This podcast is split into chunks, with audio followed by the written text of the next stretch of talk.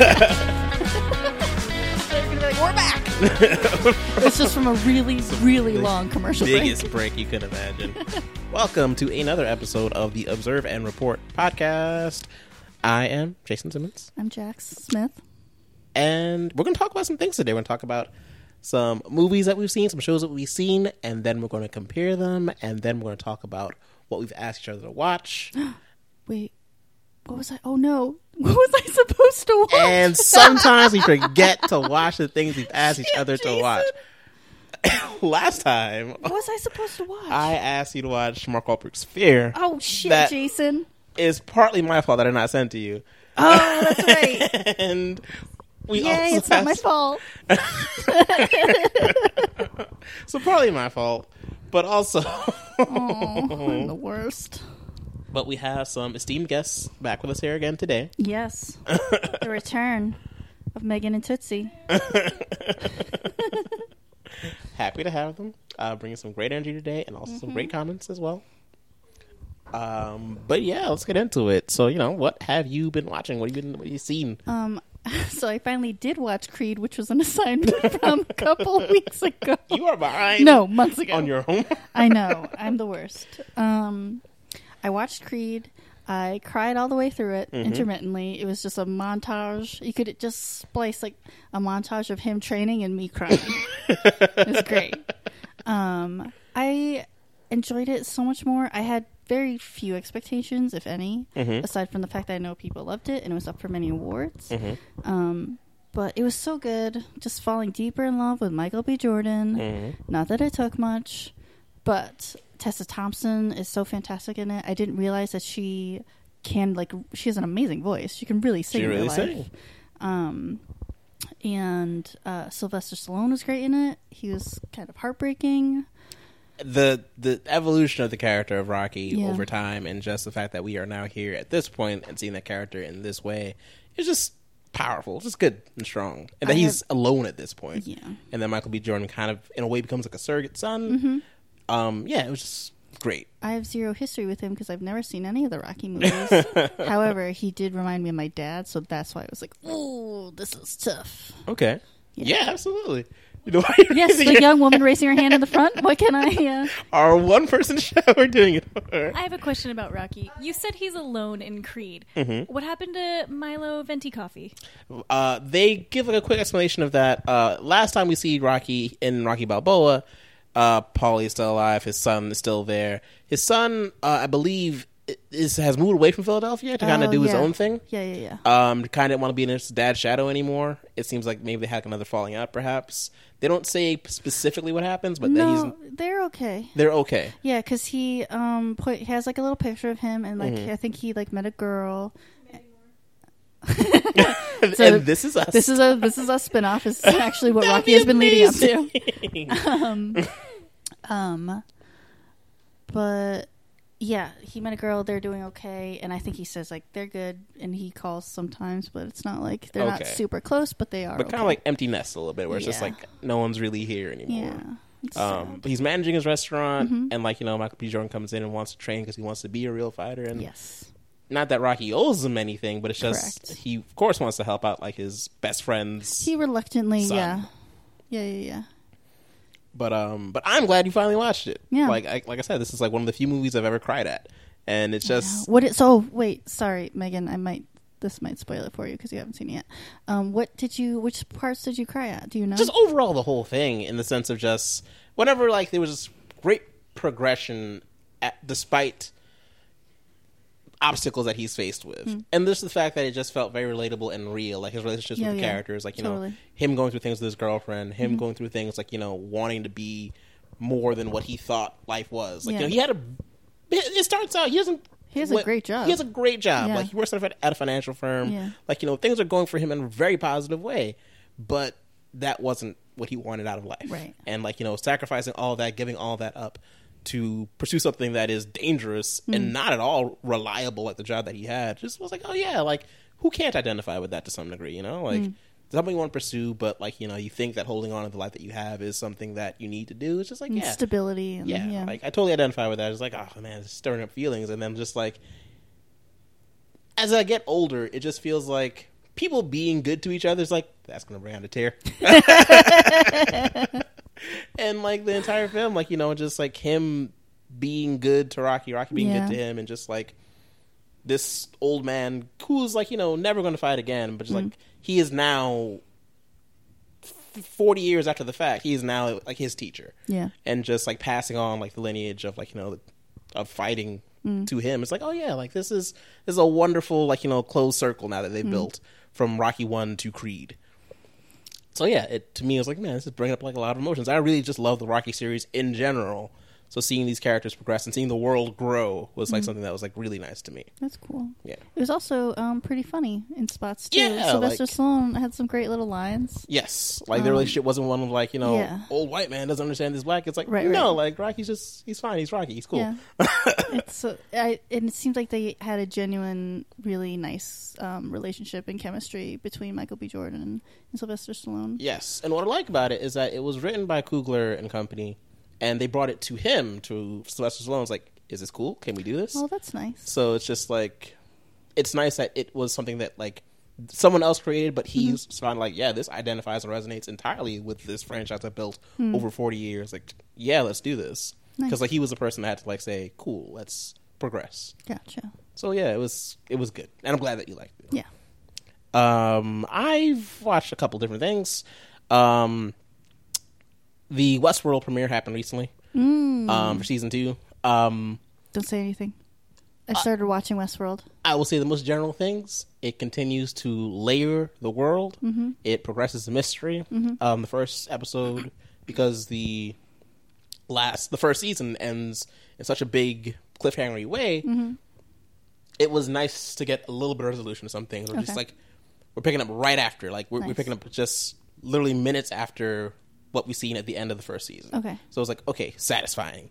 Cool. Um, following the close of the first episode, I wrote this down. I said, I think my favorite character is the player piano.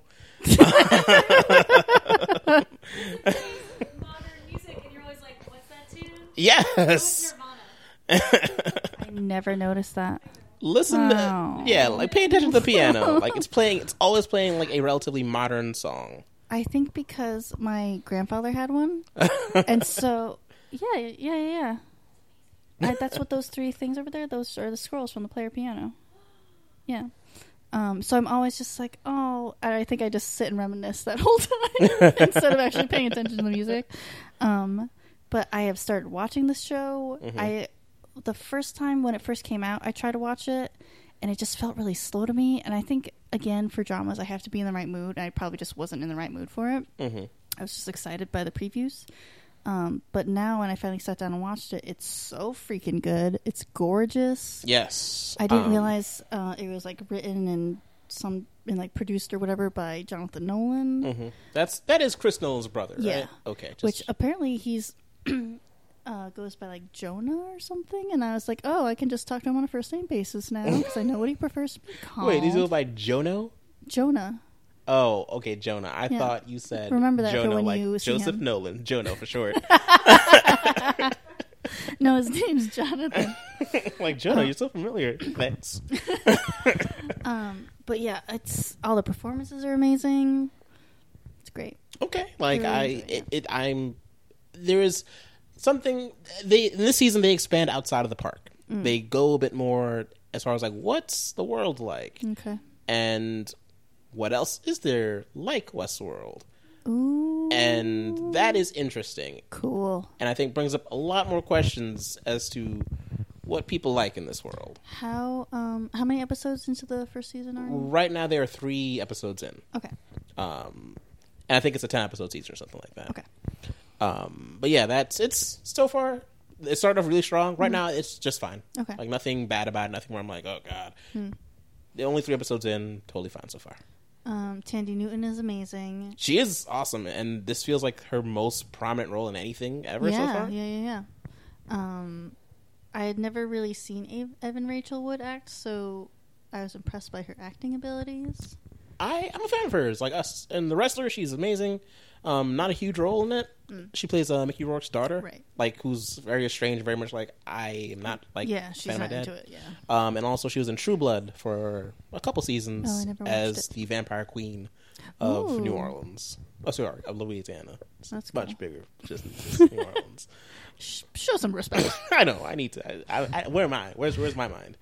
um, James Marsden is James Marsden. Doing his James Marsden thing, where it's like, man, you're cool, James Marsden. You deserve the lady and all the accolades, but you're always being second banana to bad things. All right. James. Chris Evans is the world's the Hugh Jackmans of this world. All right. Did you know that's um one of the guys in there is Luke Hemsworth, the other Hemsworth? The third Hemsworth brother. Yeah. Yes, just like uh, the third um, Wilson brother. Like uh, Wait, did I know this? Like there's Owen, there's Luke. Luke, and then there's the eldest, whose name escapes me at the time, but he was Tiberius. Tiberius Wilson. Little known fact, he's a Roman general brought back from the past only to act. I don't know why I find that so funny. It's my own stupid joke. Oh yeah. Um, I think I did know that there was a third one, but I'm not. Is he an actor? he is an actor. He was in the movie Whip It um, as like the coach. I like that you that it sounded like a movie about whippets. the way you pronounced it. Whip It, two separate words. Um, but yes, the third. As their coach. I've seen that movie. Yeah, Also, I confused that for a moment with the movie Whiplash. Two very different movies. Yes. Okay. As- I have to go back and look it up. But um, but yeah, the third Hemsworth brother is the eldest Yes. Hemsworth brother. And yet the smallest. he's so unassuming. Like he's wearing like a fleece the whole time. Like he's like he's like the smallest of And them. he's still like I mean, he's a handsome, good-looking fella. Mhm. But compared to the uh, to Chris, like, oh, I mean- poor thing. It's his brother's literally Thor, It's- and he is like not even Loki. Who do you think is the best looking of them? The three Hemsworths. well, Chris is just look at him. Just he's obviously attractive. Some people prefer the youngest one. Are you one of those people? No, don't. you Liam defender. You right now. you Liam apologist. Gross. no, I'm not. He's, I'm sure he's a, well. He's dating Miley Cyrus, which I think is insane. They're married. They've been married for a while. What? The wedding was pretty nice, I gotta say. Like, uh, Oh, you were there. How was it? absolutely. Yeah. What, what was it like? Tell me. Uh, well, well, I was hanging with Chris. You know, I met Chris, Yeah, yeah. and uh, you know, You're like, like, get out of here, Luke. You uggo. you five foot ten uggo. you average man, you average average man. Um, no, the chocolate fountain was amazing. Um, they exchanged their vows. Uh, Did she ha- wear her hair in little Gwen Stefani knots? no, it was Was her tongue out of her goddamn face like it always is? yes. Uh, but you know, I was there like dealing with Chris like Chris what's gonna happen in Infinity War, and he just like wouldn't tell me the entire time. He was very good about spoilers. Like that's why he's That's like you know been doing all these movies for all this this long time. Mm. But aside from that, good it was a good time. It was a good time. um, but yeah, that's one thing that I did watch. Um, also watched um, a few movies about repressed women. Uh, oh, so women. yeah, got period one. pieces. Period pieces about repressed women. Okay. Uh, repressed women. Um, the Beguiled. Um, Oh, how was that? 2017. Uh, quick, it's Nicole Kidman. Nicole Kidman, Colin Farrell, um, Elle Fanning, Kirsten Dunst. Mm. Um, basic premise of the story is that Colin Farrell is a wounded uh, Union soldier during the Civil Mm-hmm. War. Uh, he winds up at their doorstep, um, injured and hurt. and they're in the south. They're in the South. They're in the Confederacy, uh, and they take care of him. Um, it is just a they're in a like a finishing school for girls, basically. oh, that's what it is. and it's a house full of women. You know, aging ranging from ages like you know eleven, like To Nicole. to Nicole Kidman, that's and the average uh, way. That's the way that all women really talk about their age. What what age are you? Oh, I'm Elle Fanning. Oh, okay. what's your mom? Oh, she's Nicole Kidman. Oh, okay, Oh, right, okay, okay. She had you young then, okay. um, but no, it's uh, yeah, and it's a tense drama where in which very tense. where in which you know are they going to reveal him to the Confederate soldiers so they can come and take him, or are they going to like you know take care of him, let him go on his own, or is, does he have plans of his own? Um, but it's good. Um, directed by Sofia Coppola, um, who directed uh, Lost in Translation and The Virgin Suicides, uh, teamed up again with her homegirl uh, Kirsten Dunst to uh, to do this, and yeah, it's sm- it's a small film, small, He like he tries to seduce the girls, right? and they're also trying to seduce him. Yeah, because they're like, "Ooh, a man." Well, Elle Fanning's character is very much like, "Ooh, a man," and like oh my stars! There's a man in the house. there, there's like a couple different like takes on it. I guess so the three main the three main female characters are Elle Fanning, Kirsten Dunst, and um, Nicole Kidman. Mm-hmm. But like they all have different approaches to him. Like you know, it feels like the an actual attraction connection happens between Kirsten Dunst, Colin Farrell, Mm-hmm. um, and there is like a wanting in. uh in Nicole Kidman, but Mm-hmm. she doesn't act like like no, I have to take care of these women in this school. Ladies that's my first. And Elle Fanning's like, I just want to bone. Yeah. Like she is very much like She's a horny teenage girl. yeah, basically is what it broke down to. Um I get that.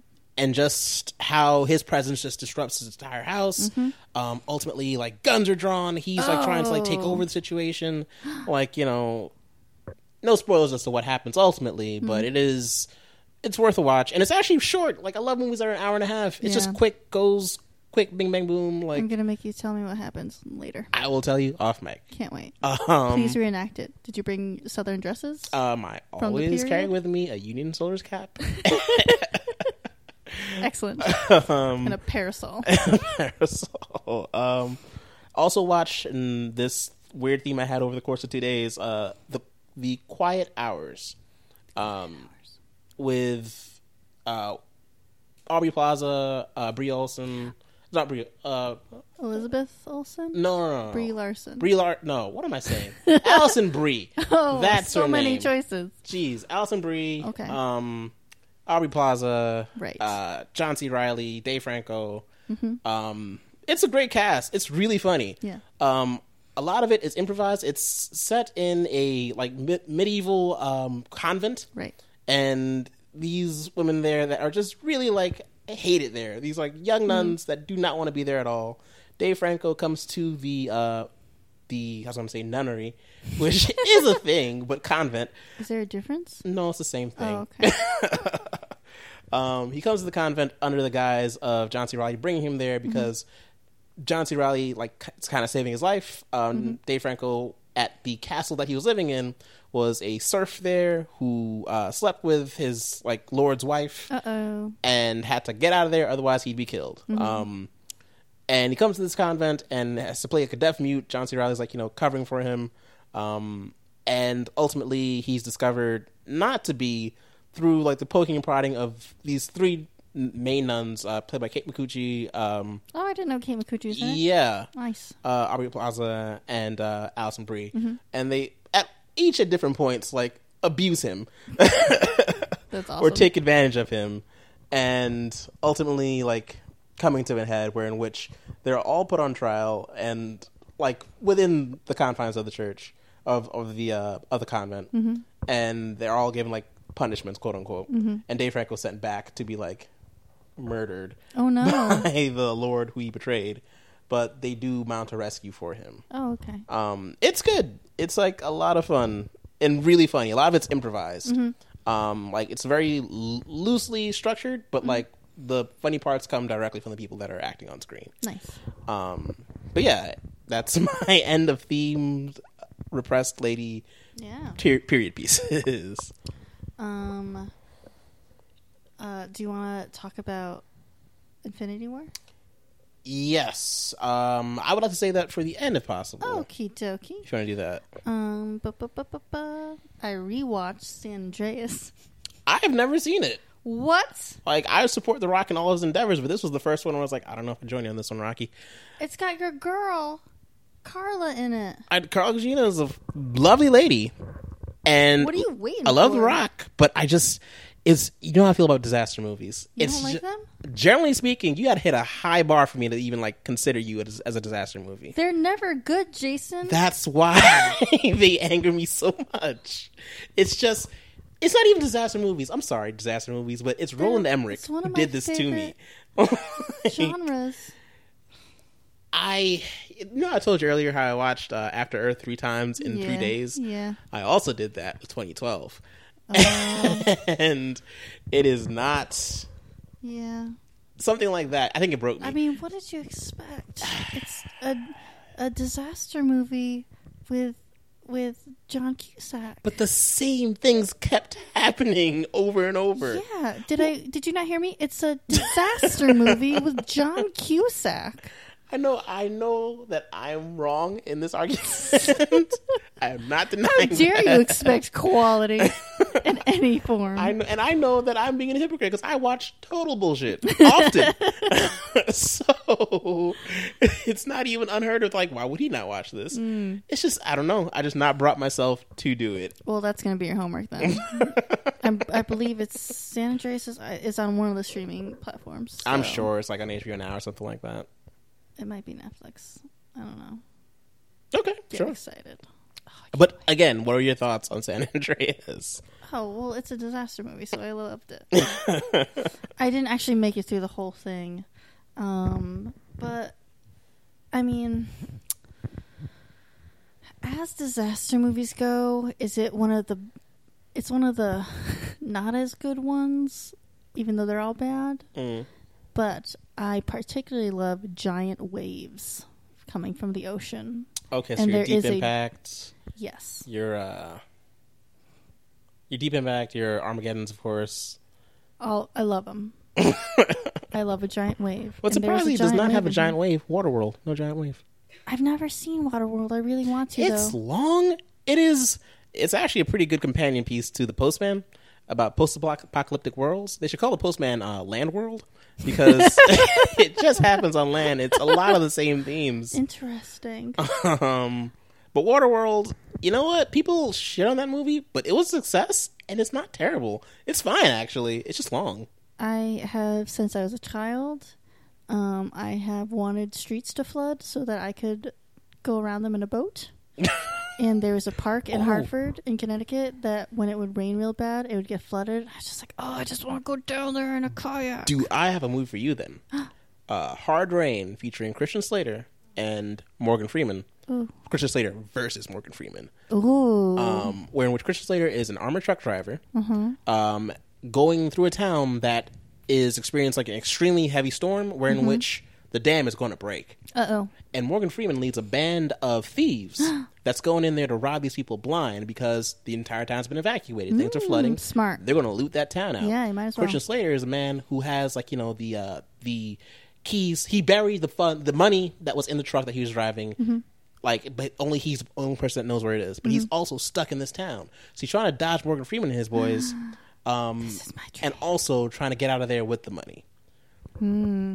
Meanwhile, the entire movie, rain, rain, rain. Oh the my god, I can't time. wait to watch it. Um, but it's actually like a lot of fun. Okay. Um, a lot of fun and weird seeing Morgan Freeman as a bad guy at that time. Ooh. Are we talking like early 90s? This was like '98, oh, I believe. Okay. Before he slept with his step granddaughter. Before that, Wait, what? and And also before she died. Rest in peace.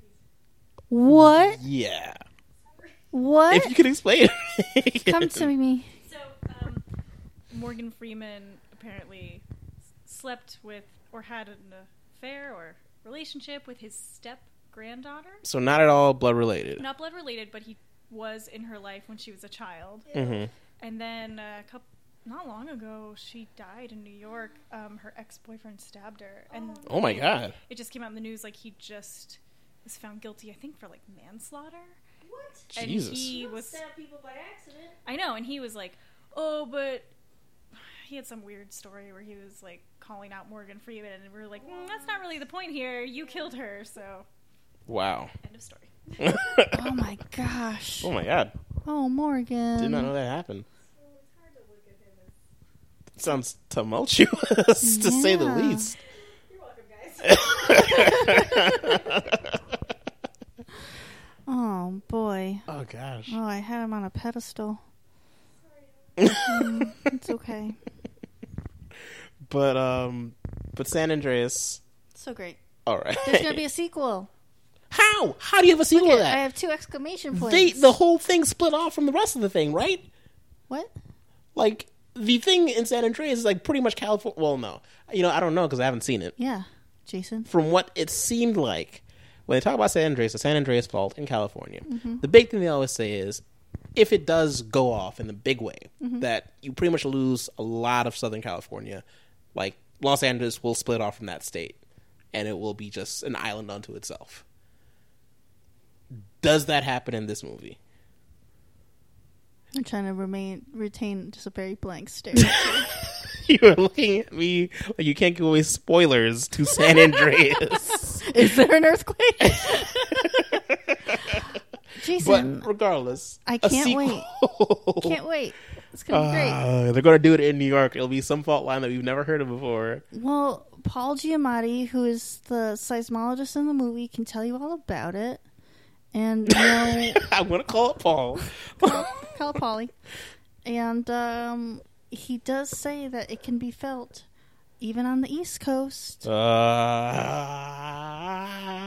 But he doesn't say that like at the end or anything like leading. Mm-hmm. he just mentions it throughout the film. Yeah. Okay. All right. One can only hope. um, I've also, because of Megan, uh, started watching Frasier, and it's great. I'm not even upset. I'm not. I can't be upset at that because I've watched a lot of Frasier too. Frasier's good. It's so great. I laugh out loud. I'm LOLing all over this place Mm-hmm. Watching that show. I think I'm like ten episodes in. Mhm. It's great. All right. Yeah. Like the opening of the show, it's him singing a song about tossed salad and scrambled eggs. What is the deal with that? He's like a jazzy guy. Oh, there's no origin. No. There's no. It's not a reference to anything. Okay. Unless it's a, some sort of Cheers reference that I don't understand. Oh, I don't know. I only have one small connection to Frasier. Um, outside of watching it, Hmm. uh, I worked on a play, um, and David Hyde Pierce was the director on the play, and I was a stagehand on it. And I, yeah, super thought like, okay, like you know, he's like a very nice guy, like you know, very sweet man, and like, oh, this guy doesn't even know who I am. And they asked me, hey, Jason, can you go over here and like, uh, help me with this table? I'm like, he knows my name. David Hyde Pierce knows my. Get out of here, man. Sure. Um, super nice dude. Bought like bags for everyone that was like in the cast and crew Oh, that's so nice. um, that were like embroidered with the name of the show on it. Did you cry um, because this is a nice gesture? I wasn't an, an older man yet, like, still a young boy. Simmons. just crying, just sobbing in front of David Hyde Pierce as he hands you a bag. and he's wondering what's wrong with this boy What's wrong with emotionally. That's so cool. um, but he's a super nice dude. Um, his husband's very nice. Um, what? What? His his husband's very nice. Oh, okay. Sorry, you speak so fast sometimes. Sorry. His husband was super nice. Um, the Nice. show did eventually make it to Broadway for a very short run, Ooh, but it was there. Uh, the show the name of the show was uh, "It Should Have Been You." that's cool. Yeah, Oh, it's so nice when you hear that people like that are actually really cool. he in lives real up to it. He's a super cool guy. Oh, lovely. um, what else have you seen? Um, I was watching a bunch of stuff. I started watching Selfie um, on Oh, yeah. Hulu. Um, it's a lot of fun. I guess I don't have a huge amount of experience with uh, Karen Gillan. Um, excuse me, Karen Gillan. I, I don't know. If I, why do I keep saying Karen like Karen Culkin? Karen Gillan. I don't have a huge amount of experience with her outside of I think like Doctor Who, like um, the the parts of her seasons that I've seen. Um, I did like it. I really like it. It felt fine. It felt like why did this show get canceled? because of the name. Yeah. name sucks, and it did itself in before it was even a thing. Yeah. That. Like it felt like this gets canceled, but that Tim Allen show, like lasts Last Man Standing goes on forever. Okay, sure. Um, but regardless, like it's good. Um, John Cho is so goddamn underrated. Like he's a really good actor, and he's not in enough things. It's like, why aren't you leading more films? Like, why do I ever, only ever see you every four years in Star Trek? It's like you're a fun dude to see in things. Like, um, and yeah, Karen Gill's great. She's a charming six foot goofball. like, it is. Oh no, go ahead, go ahead. I feel like she does a great American accent with like the vocal fry as well Yes. of that type of person who's very social media obsessed. Mm-hmm. Did I write to ABC and ask them why? Did you do a kept- write-in letter? I did. I've never written a letter. Oh, my life. wow. And I was like, "It's your own fault. You gave it a terrible name." I was like, "Why didn't you give it a chance?" Love, Megan. That is amazing. Why it didn't work? She did. Um, I had never watched Selfie, but I was very impressed when I watched Jumanji. Um, shut up. That I thoroughly enjoyed that movie. It's an enjoyable movie. um, she yeah, she had a perfect American accent. You would have never thought. You wouldn't know. She has a quite a thick Scottish accent. and she is also in Infinity War, which we will talk about in a little bit. Oh yeah, yeah, yeah. Um, but I started watching that. I enjoyed that. Um, I watched uh, Last Flag Flying.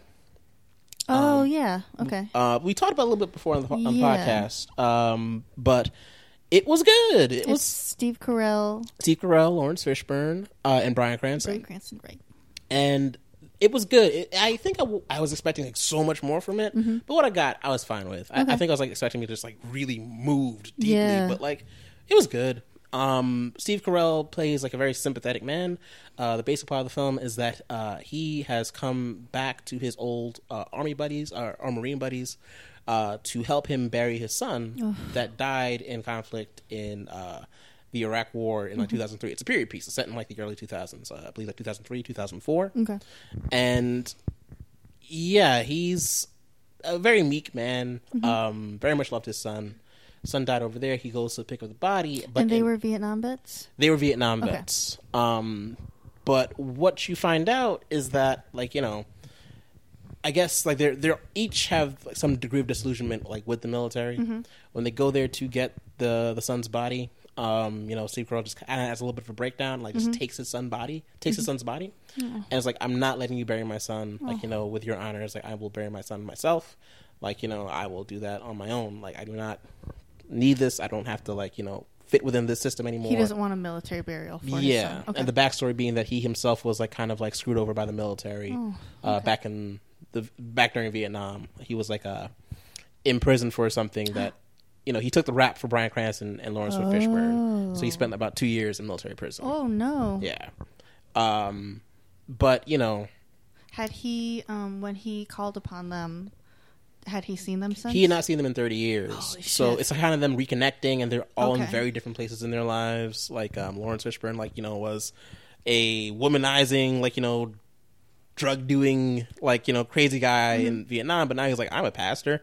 So i have a, a wife that i love and a congregation that i need to be back to so i can't really go with you guys on this journey he's like very much push and pull with Yeah. them they're joined later on by like you know this uh this other young marine that was like his son's uh, Steve Carell's son's best friend, Okay. and like they kind of connect with him and like you know nice. get to know more about what's going on now in the military what's- and like how his son actually passed away and just it's good like it's it's it's a it's weirdly a feel good movie based on like a very sad thing Yeah. But um it's it's a it's a good movie with good performances um it feels sometimes like Bryan Cranston overpowers scenes but that's just the nature of that character really like he, Mm. Yeah, it seems like a character. He was in the uh, trailer being like yelling, just like wanting Yeah. answers, and yeah, it didn't seem overacty so much as like his character is the brash. Absolutely, yeah. Not the fault of him, Mm-hmm. just like that's the character. Like he takes over any conversation that he's in. Mm-hmm. Um, but it was good. It's an Amazon movie. It's on there if you have Amazon uh, Prime. Uh, yeah, Was they produced it? yeah, it was an Amazon film. Oh, They produced it. that. Like this came out. It, it's been a kind of a big year for Amazon. Like Yeah. insofar as their films, they did uh, the Big Sick. Uh, they did this last flag, flag flying. A few months ago, they did uh, Gringo. Like they're producing like Oh, I didn't know they produced Gringo. yeah, they're producing like quality films Hmm. that like are coming out in theaters, and I, it's weird that they're taking such a different route than Netflix does Yeah. on like their self-produced using their things. Platform, yeah. Yeah, like Netflix will sometimes very briefly release, fil- release films in theaters, like Mudbound, for instance, came out in theaters Oh. very briefly to have contention for like you know Oscars. Gotcha. Uh, well, Amazon, well, Amazon will actually try to have legitimate runs for the films, like you know, at least at least like two month, three month runs, in order to try and get some kind of like buzz out of it in like the space outside of their own platform, because they know not everyone has Amazon Prime or Amazon Video. Right. Netflix kind of can get away with it because a lot of people have Netflix, Netflix. yeah. Yeah. Um, but yeah, that's one thing that I saw that I uh, enjoyed recently. Um, one thing that I saw, and it's extremely nerdy. I don't care. This is our podcast. I want to say it. Um, I completed finally um, all of a series, an anime Oh, called JoJo's Bizarre Adventure, and let me tell you, it is so much fun. Um, it has four seasons. Each season is different than the last. Um, the story centers around a family, um, each with like the syllables of their name being JoJo, like um, Joseph Joestar being the first of them. So, Okay. Uh, but the story starts off very simply, I guess. Like it's two brothers. One is they're both aristocrats. Um, one brother's adopted, and ultimately the one brother is bad. And he's like, you know what? I want to take my whole brother's inheritance. I want to rule his life. All right, anything he has, I want it. All right, I'm gonna get his inheritance. It's gonna be me. And then he gets turned to a vampire. and then that was a twist I did not see coming. and then his brother has to learn how to use sunlight martial arts to defeat him. Oh my god. Yes. And that's in 1880. And we flash forward 50 years to the 1930s. And then it's his grandson, the next JoJo. And he has to go ahead and stop Aztec gods of fitness from taking over the world. Fitness. They are very fit men from the Aztec region in Mexico. And they have come back to life because you know what? They made vampires and they are here to shut shit down. And then he beats They them. They made vampires. Yes. But are they themselves vampires? They are not themselves vampires. Oh, they are similarly. something stronger than yourself. Well, that's the thing. They are stronger than them. These are like perfect men. They are men Oh. that are perfectly made. So like Chris Hemsworth. Yes, these these band of Hemsworths want to take over the world and create it in their Hemsworth image. Oh, I mean, yeah, let's do that. But this new JoJo ain't having none of that. All mm. right. Ugh, thanks a lot, JoJo. And now we flash forward another 50 years to the 1980s. Oh, And there's a brand new JoJo, all right? And he's a jerk. But he has to go to Egypt to stop that vampire, that first vampire from the first season who became who came back to life. And he's back now causing trouble in Egypt. And they have to go all the way from Japan to Egypt to stop him. oh boy. And now you flash forward flight. only 10 years now. Oh, okay. We are in the 1990s. We're hanging out in a weird small town. they chose the 1990s to end with. we are in a small town in Japan, and basically the the plot of the story is we have to stop these weird murders that are occurring in this small. Town. The stakes change dramatically. It's like small stakes. We are like four like high school guys, and there are weird murders happening in this town. Hmm. How do we stop it? Like we don't know how. Like we don't know who's doing it. We don't know. And we thought like okay, it has to be this one guy. Like and they caught him, but they realized you have nothing to do with this. This murderer is still out here doing terrible things. And I'm giving a very light description of the show and the insanity that happens therein. But I enjoyed it very much. It was very important to me over the course of like a year. And I felt the need to give it a shout out and say, if you're into like animated things, maybe check this out. I have a question that is probably dumb. Go for it. I could have just Googled and saved myself the embarrassment. Shoot the shot. but it's fine. The defin- what is the definition of anime? Is it literally just any Japanese cartoon, or is it a very specific? Because it's a specific looking style, but I wasn't like. Is there a clear cut definition? For the most part, yes. Anything that is considered to be animated in Japan mm-hmm. Is considered to be anime for the most part. I think I might have accidentally watched an anime. you accident- accidentally did it to yourself. I told I texted you about it last night. hmm Oh, the God- saw, oh, go the ahead. Godzilla thing. Okay. I got real excited. I was like, "Is there a new movie? What's happening?" hmm And so I started watching it, and the thumbnail of it on Netflix, like it looks so good, hmm and the animation is gorgeous. Mhm. But then I realized, oh, I think it's an anime. Um, it is, one. Two, I just saw the trailer and I was not interested. Like, it has an interesting premise. Like, a thousand years from now, humanity's still alive, but they are running in fear from Godzilla, who has taken over the Earth. He's kicked humanity off the planet, which is, like, kind of a cool premise. Like, oh shit, Godzilla won. He won for a thousand years. Because it starts out, I didn't get very far. hmm Um, and like Mothra is there, and all the All the classic the monsters. Scooby Doo gang is there. Mhm. Um, and so then everyone gets off on like ships, and then now they're going back. hmm But I don't care about people, and it was a lot of people talking, That's a lot of Godzilla movies. and I don't want to know anything about that. I just want to see him. I also don't like it when he's the bad guy. Okay, I fair like enough. it when he's the good guy because I love him no matter what. And at least with my moral compass, I feel better when he's the good guy. Mhm. I also, um, a couple weeks ago, started to watch the original Godzilla movie from Oh, okay. 1954, Mhm. and it was actually really good. I haven't finished it, This was the Japanese version or the American Mhm. version? the Japanese version, Okay. um, and it was very good. Um, even though, even with the people talking, I was interested, and it's um, just the way they kind of approach it, and they show how it's affecting regular people, and then how the government is dealing with it, and blah blah. blah. And like, then there's a scientist who, at one point, he, I think it was a pre- it was me if I was in this movie. It was he was sitting. He goes into his office and he's just sitting in the dark and he's so sad. And his daughter comes in and is like, "What's wrong?" And he's just sad because they're going to try to kill Godzilla, and he doesn't want them to. So he's Mhm. just sitting in the dark. And then you see in front of him a little Stegosaurus like statue thing, hmm and he's like, "Just leave me." and then she backs out and he goes, "And turn off the lights," because he's so sad about the killing Godzilla. Um, but yeah, it's super good, and I want to finish it. Um, It's worth watching. Uh, There's been a lot of analysis put into that movie that is like you know very interesting to read on too, uh, so far as like Very what it so. means, as far as like a catharsis of mhm. a terrible thing that occurred. Like just Mhm. it's. I would like There's to a actually lot of watch it layers to it. A Yeah. lot of layers to that film. Um, and the acting was actually surprisingly good. hmm Um, I guess I always expect cheesier acting From that time. from that time, but it was legit. Okay. Um, yeah, I want to finish it. It's great. All right. Um. Oh, I can talk about uh, what you had me watch for the last time we met. Uh, Lincoln. One second. Okay. I also saw Death Stalin. It was great. Oh, please talk about that. Yes, Death Um, solid. Go, go ahead. It's uh, Jeffrey Tambor, Uh-huh. who was there any resolution? Did he? He was part of the Me Too movement. He did something he shouldn't have done. He supposedly, know I, think, He's not in uh, the next season of Transparent. yeah. He is in the next season of Arrested Development.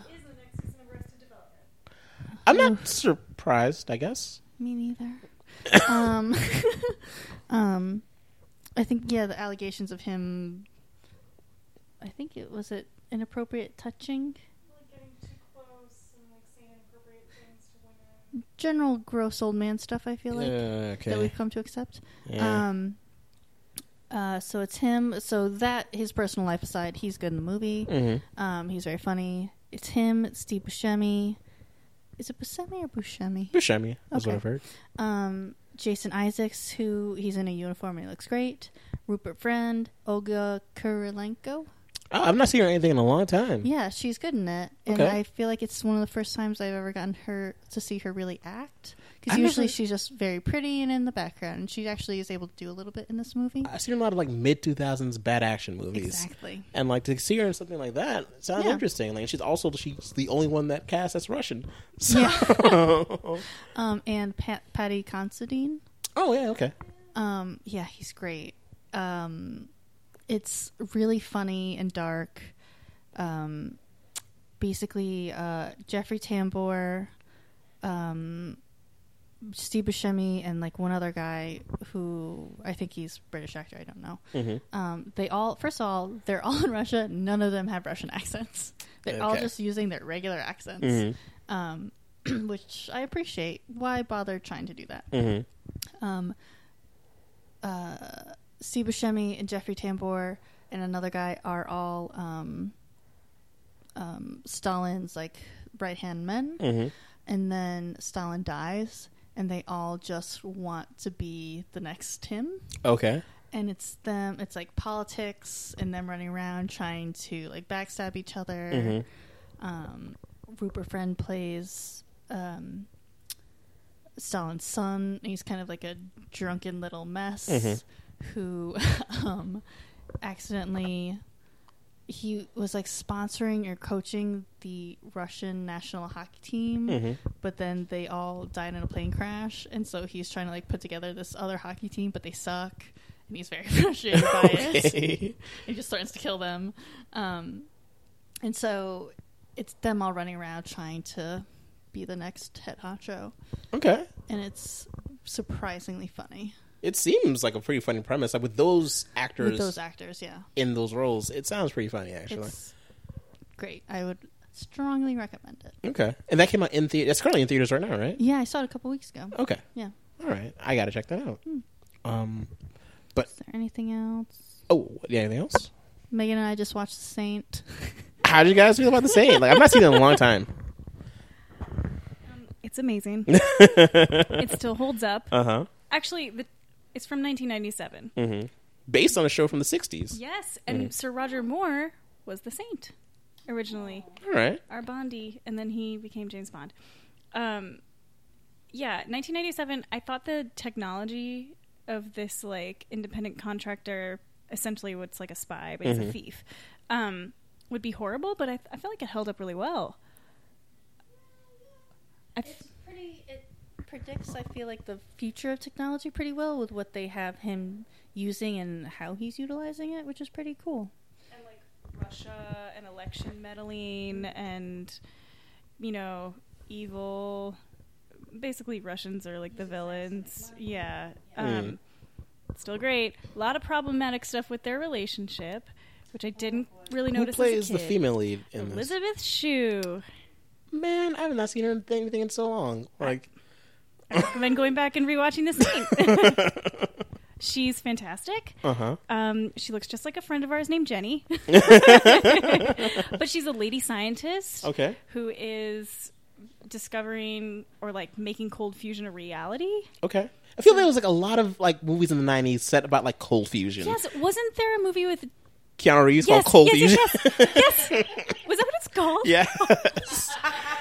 There was also a movie with like Skeet Ulrich and like Cuba Gooding, I love Skeet like Ulrich. about cold fusion again. Mm, I'm not buying that one as much. Sorry, Pete. Elizabeth Shue. Yes. Um, I think one of my favorite parts was that his phone, his it's like a regular phone, and then it flips open, Mhm. like sidekicks or whatever. When we were in college, I definitely had a phone that like, or some like slid up and I had a slider, open. but there's only one sidekick. is that the sidekick the one that opened? Oh up? yeah, it twisted like open, like it just like like a switchblade. Yeah, his phone, his like regular phone uh, had like it like could open up Mm-hmm. and a little keyboard and all stuff. I loved his gadgets. Basically, he had great gadgets, Okay.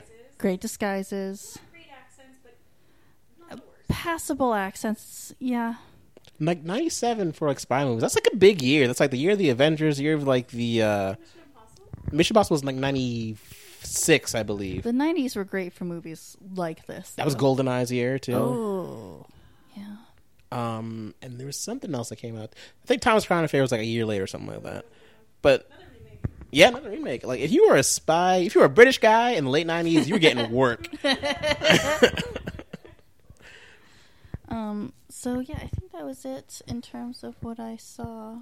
So yeah, I, I completely failed to do my assignment. but I'm the worst. but I did mine. Good job. I, Go ahead. can I give you both an assignment? Sure. From the fans, being me and Tootsie. Tootsie's a dog, by the way. um, so, can can we have the two of you, possibly the biggest Gerard Butler slash only Gerard Butler fans on the planet? Um, Jerry, I love you. One's for you, Jerry. Uh, can you guys write up just an outline or a treatment? I don't know what that word means in Hollywood terms. yeah, sounds right. Of your ideal Gerard Butler movie, your next Gerard Butler vehicle. Yes, that can be done. The two of you, I want to hear it. Maybe we can all read it aloud in the next episode. Thank you.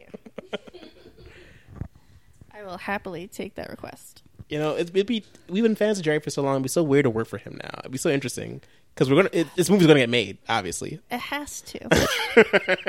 it has to. Surely. I I feel like he's great with his fans. Probably Mhm. We're number one. Obviously, top of the list. like, mm, ugh, I can't wait. Okay, sorry. You watched Lincoln, I did watch Lincoln, and I really enjoyed it. right? It's like a really good movie. It's like so good. it annoys me that people now are saying it feels people now are saying like you know um, for Spielberg like well, he's lost it doesn't have that juice anymore. Mm. Shut your mouths and go back six years and watch Lincoln. It's really good. It's gorgeous. The acting's amazing. The cast is great. it is so well paced. It you lose Yes. yourself in it. It's like yeah, this is what happened. Like it's a dramatization of what occurred, but it just feels like this is so accurate to what things were at that time. Yes. Like the performances, the costuming, the setting, Mm-hmm. like it's all good. You've just like you're. It's gonna seem like a very obvious statement, but like you really do feel like you're watching history unfold, Absolutely. Like which is amazing. you it feels like really yes you are there at these moments like it you know transports you. Yeah, it, it immediately does Mm-hmm. um daniel lewis's performance is amazing it's. Did he win the Oscar for this? i believe that he did and I don't. I- you know what? Oh, I don't know. i, I gotta look, go did. back and look i don't know who was it may be one of those controversial years where it's like if he didn't win who the f did Yeah, for real. Yeah, it's it's it's a saving private ryan Shakespeare shakespearean love scenario like it's it's he was so good and so relatable and so fun and like Link, yeah. and he portrayed the character in such a way where it's just like, yeah, of course this man's a folk hero. It feels like it feels like with it through history, Lincoln has become a folk hero. Oh, because totally. yeah, he was he was assassinated, of course, but like he was the president during like the most tumultuous time Mm-hmm. in America, perhaps like Civil War, and it's just like to come out of that, like yes, Abraham Lincoln feels larger than life, and he portrays this larger than life character in such a relatable way. Yes, he is. He did win. Thank Okay. God. All right. Otherwise, letters would have been. but it's just like he's he's able to like you know th- when they show Lincoln like relating to soldiers, like talking to them like Oh, like an, like another so person. lovely. Like Yeah. he's like just telling stories like in the middle of the telegram room. It's just like man, like he seems like such a cool individual. he, you just want him to be your dad and or your grandpa. and then when there's instances where it's like he is such a lawyer to the T, where mm. it's like he has to think about the legality of everything that he's doing, and it's just when you think about that, like you're the, the character is portrayed to be playing at the top of his intelligence at all times. Mm-hmm. And you're looking at a man who is towards the end of, his presidency, but he just seems so weary from all things. Oh, yeah. occurred. and like he's playing with such weight on his shoulders, and like you know, I feel And I'm he plays that physically too. You could see it as Yes. if it's starting to like crumble him. and they're just great camera work and like setting and direction and blocking to like make him appear taller Mm-hmm. than everyone in the room because I'm I don't believe Daniel Lewis is six four. He's like six two. I just saw when I looked Okay, so the- close yeah. enough to Lincoln's height where it's like not insane that he would be that tall. It's not Robert Down- Downey Jr. trying to be six foot eight. But um, but yeah, um, outside of his own performance, which is great. Um, Sally Field doing a great performance of like uh Mary Todd Lincoln and Tommy Lee Jones killing it. Tommy Lee Jones, possibly the best performance of his career. like I was laughing and turning like, "What's up with this wig?" And then it's like, "Oh, Right? it is just truly a wig. Like Yeah. it's just he has to wear this." when he like, takes it off at the end, it's great. yes, and the revelation, like why, like he is such a like he's abolitionist, like he's Mm-hmm. very much like against like you know slavery, and of Mm-hmm. course like you know having it be like, like yes, all people are equal, Yeah. Mm-hmm. like, and he's so fervent about it, and like. Of course, us being the time that we are in now, Right. well, hell yes, he's fervent about it. But then you see the purpose, not the purpose, but a big reason behind that Yeah. is like he is married to a black woman. It's just like, When he went home at the end of that night, and then like, oh, he has a nice relationship with this woman where he's not just like, this is my slave. And then when they're getting into bed, and I was just like, tears, tears, tears. like, You're on a plane. Keep it together. Tears, wonderful. tears. Oh, it's so great and so moving, and you don't see it coming Mm-hmm. because the movie has already like uh, the vote has passed, like it's already wrapped up, so you don't see this other like really uplifting kind of twist coming again at the end after that. Yes, and I like that they look at the. It is a movie steeped in like legalese, but it's so understandable. Mm-hmm. Yeah. like it's they, they are able to write in such a way where you're able to understand everything that's being said and the yes. Mm-hmm. concepts that are presented to you. Um, I like that they didn't show certain things and did show certain Mm-hmm. things. I like they showed like you know a lot of the White House and what it's like with Yeah. Mm-hmm. him there at home with his family, and I like that they didn't necessarily show like the assassination. Yes. Like I thought that was really cool and like, oh, that's smart. And you, because you don't need to, everyone knows. So really, you're just showing this amazing man and what you really did lose when you lost him because you've shown this character across the board. Mhm. Like, because he's not perfect. They show the flaws in him, especially when he gets in the argument with Mary Todd. Yes, when he Um, smacks uh, Joseph Gordon-Levitt in the face, like Yes. Um, and I forgot what I was going to say. But yeah, it's phenomenal. for as far as characters wearing stovepipe hats, Danny Lewis is your man to go to. All right, Oh, he wears it It's- like a crown. it's either Butcher Bill or Abraham Lincoln, and let me tell you, yeah. like he he does it to the full tilt. Like it was it was so good, and there's so many people in this movie. It is jam packed with people who, if you even if you don't know their name, you recognize their faces. Yes, if you are a white dude over 30 Mm-hmm. you're getting work. If you're like between the ages of forty and fifty five, this is your film. absolutely Yeah. like having dudes like, wait, Walton Goggins is in this? like, all right, cool. Yeah. My nemesis James Spader was there, Yes, and he was He was wonderful, fantastic like, Yeah. this is one James Spader I'd like to meet. Uh, Yeah, he's so charming and vaguely uh, uh, drunk the whole time. Yes, and John Hawkes, and I forget the uh, Ste- is Yeah. Stephen Tobolowsky is the third guy. I I don't. don't remember. Um, regardless, that trio is like great. They're like really funny and charming. the scene where James Spader is about to get shot in the street. I laughed so hard. When is it? Is it him or is it someone else who at the end when they have to grab Lincoln or they have to get a written thing? they have to run from the Senate They back to, to, the White House. and it's James Spader. And then is it him who falls or someone else who falls on the way there? I think it's someone else that falls. James Spader is and like, it's so fucking funny because you don't see it coming because it's such a tense portion of the movie and they're just sprinting and watching a man just fall straight on his face during that was the greatest thing he's ever like out of breath in a reasonable way. Like so this- out of breath like it reminds me of a story I heard about James Spader. Like he had to like get ready for this role, um, and he had a scene where he had to be shirtless, and he was coming up. Was like, "I'll get ready for it." They've been shooting this movie for like weeks at this point. He's not working out, doing anything for it. And then like two days before, he runs like ten miles or something like that. He's like, "Yeah, I think I'll be ready."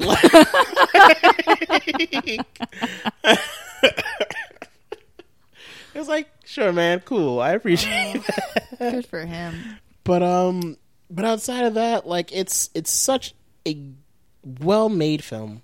Um, I like that it showed like you know the not so like quaint or like nice things about like you know like that the fact that his wife did have like mental issues, Yeah. the fact that his son may have have had developmental issues, like what? that his his youngest son, yeah. Like that uh, to me that, that's what I felt at least in watching that film. nope. You didn't pick that up? nope. To me that's what it felt like at least. I Oh, don't know. that like not but like i don't know. It just felt overall strong. And like they didn't shy away from like you know potentially negative things Mm-hmm. about him and his life and all that. When um and they didn't i mean it was gruesome but it was fairly brief. And there's a purpose to it when joseph gordon-levitt because he wants to um join the army so badly. Mm-hmm. and so when they just wheelbarrow those limbs across. Yeah. Oh like that was quite graphic. Yes. But also showing you like so it was terrible. Yeah and they didn't have to show a battlefield. They didn't have to show anything they showed else it to you once at the start. Yes and that's enough to be like this sucks Yeah. like i hope and this then, ends Yeah, and then you feel the impact of seeing those limbs at the same time in the same way as Joseph Gordon-Levitt does when he sees them, and it's like, ooh, ooh, ooh, brutal. and like you understand like Joseph Gordon-Levitt's like motivation to want to go and join it because Totally. like at that time we're like your friends like you know Yeah. the person down the street like any every like fourth man Mm-hmm. is trying to fight for the safety and like union of the country Mm-hmm. and like he's just there like on the sidelines like not able to do much of anything in any kind of way shape or form like Mm-hmm. i'm in college i don't actually have the ability to like affect anything Right. i want to go and fight but my dad's the president and Yeah. he won't let me do it Yeah. like and just seeing his frustration Mm-hmm. and eventually being allowed to do it. It's like I I totally understand the And, character's and on the other side, understanding, absolutely understanding Lincoln being like, no, no, no, no, no, Uh, yeah. you are not doing this. Like. Especially because one of our sons already died. like, kid, did you see the first three minutes of this movie? This war sucks. Look at that wheelbarrow of limbs.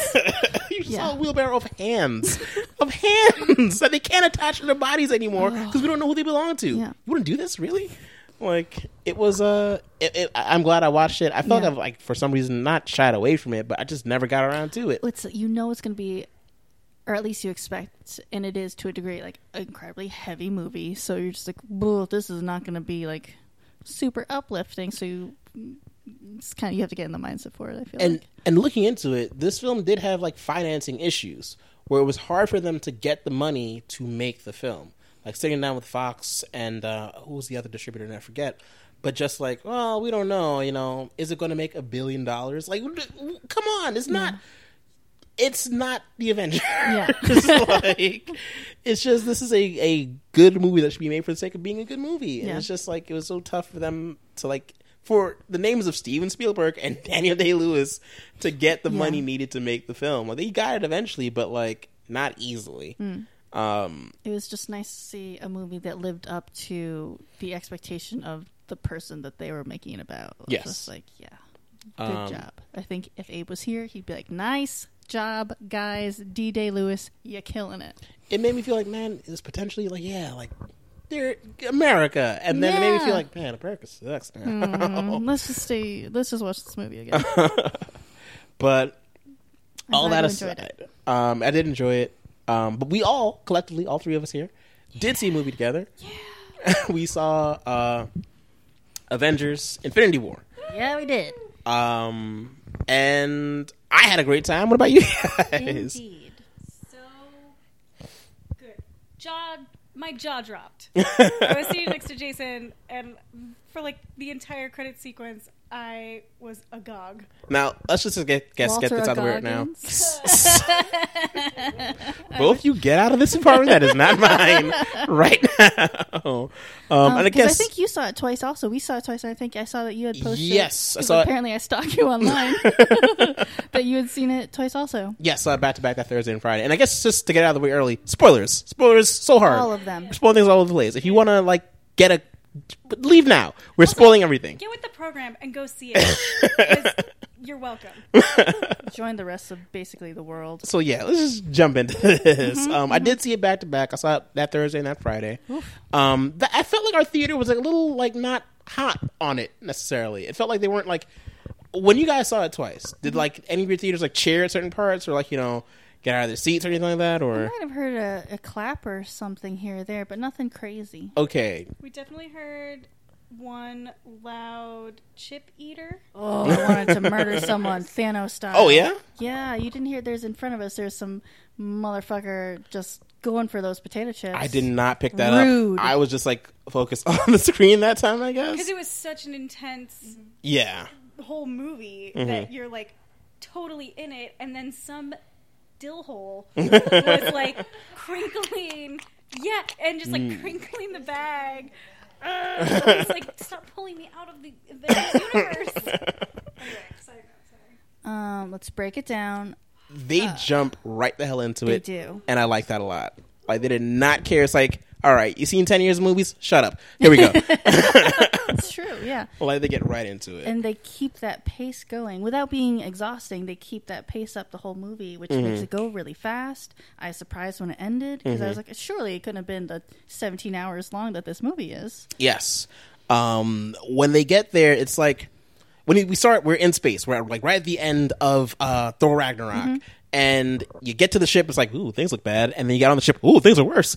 And it's Thanos holding Thor by the throat, like, ruined your shit. He carry he palms his head like a little basketball, and it's the greatest. Yes, and the whole ship is ruined, and Thanos is there with his crew, um, his his children, um, and they have beaten the two strongest characters in the Avengers seemingly easily. Like, Yes. like we've he's has Thor's head in his hand, still attached to his body. He's not decapitated, right. but like out of nowhere, like he's talking to Loki, like you know, I ruined you guys. What are you gonna do about it? Like we got a Hulk. Hulk comes out, and Thanos ruins him in like 13 seconds. without the use of a stone, seemingly. Um, and then from there, they Did he ha- didn't he have a? Didn't he have the power stone at that point? he did have the power stone, so he could have used he could have used a stone, but it seemed like he's just punching him hard and fast. Um, we had a question. Megan brought it up, and it was very smart, and I didn't even think of it. Um, where was Valkyrie? He did mention um, that he only kills half the they people. killed half of them, so Right, maybe that's she's what I- alive. That's what I thought. That was the only explanation I could come up with. Like, what about when the spaceship explodes? Then are half of the are the saved half on it? Now, here's what I think. I think maybe Heimdall got them out of there. He does have the Bifrost. Oh, that's right. Used yeah, no shit. So, R.I.P. Oh. Heimdall. He's the first person to go down in this film.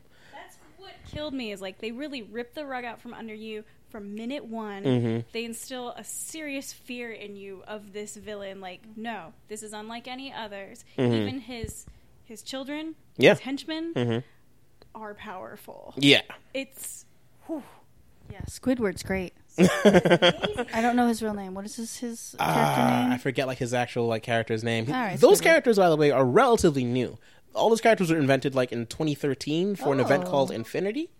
Um, they were not like long-standing characters from like the 60s or 70s or anything like that. They are really new. so within the last five years, they have been like invented and created and like inputted into things. Interesting. Um, but that guy, Squidward, let's call him. He, He was so great. He was extremely powerful. yes, Um, and he knew it. he looked like Voldemort. Yeah, he did. if Voldemort had babies with an octopus, Mm-hmm. it'd be him. Yes. Um, he like it, it, I liked his death that occurred. Yeah, that's great. Like it's just like, Yes. yeah, you totally outclassed me. I'm gonna blast a hole in the ships and goodbye now. like, get sucked out of this. We, I, I can't fight you one on one. That's crazy. I, I would totally die like eight times. but like great use of Spider-Man and you Yes. looking at things from a different perspective. Mhm. It reminds me of that story that we all hear where it's like they tell you that uh, an 18 wheeler got stuck in a bridge and everyone was trying to figure out how to move it and then the cops are like hmm and some five year old is like deflate the tires. That was Spider-Man in this situation. Wait, we've all heard heard that story. story. what is that story? What is that story? I think it's supposed to be a lesson of like how we should listen to kids a little bit more because like we're used to being like oh we're the adults we know what we're talking about Right. um, but really like the simplest answer might be the best answer Mm-hmm. and youth that's my point youth. Spider-Man. 2018. yeah, but no, I agree. Yes, um, but I f- but before that even happens, before that sucking out of the ship occurs, like mm-hmm. the we they, Heimdall gets the Hulk to Earth. Bruce Banner tells them Thanos is coming, and they're like, "What's a Thanos?" scared, yes, yeah, as we all are. but it, I yeah, Mark Ruffalo is just so great as the Hulk. Mm-hmm. I love his I'm- portrayal of him. It's not a new epiphany or anything, but yeah, it's the first time you really do see characters really genuinely terrified. Yes. Um, I feel like Ruffalo's portrayal of the Hulk has evolved over time to the point where he's just he's just tired. Like it just feels Poor like the cat like Bruce Banner's just tired and out of it. Like what's this happens now? Who's that? This person's on the team. like ah, jeez, guys, so much has changed. like I really do like his like portrayal of Bruce Banner. Like yeah, I'd be tired too to deal with all that in the last few years. And his the whole issue with the Hulk not wanting to come out Yeah, at all was very interesting. I liked it. I love that the trailers lied to us and like there was a scene. yes yes Yes, where like the Hulk is like there with like all the other Avengers like running out on the field or whatever. Oh, Filmed it just to fuck with us. Yes, absolutely. that's not cool. That's awesome. I feel betrayed. I'm totally fine with that red herring. Feel betrayed, not the end of the movie. No, Where you're like, what's happening? People. It's I so- really why is it dusty in not- here? I was not at all moved by anyone dying. what? No, Not even Spider Man? no. I mean that one, yeah, but like, I like whatever. But the fact that it like actually happens, and you're like, there goes half of the event. I was surprised, but like, I I was I had a little bit of tears build up inside of me. oh really? like when Spider Man went, I was like, no, not him. Anyone but him. Oh no. Because like just the, the relationship that he had with uh Tony Stark is like he's just a kid. Yeah. Like he really does just want to. This is all he's ever wanted to be.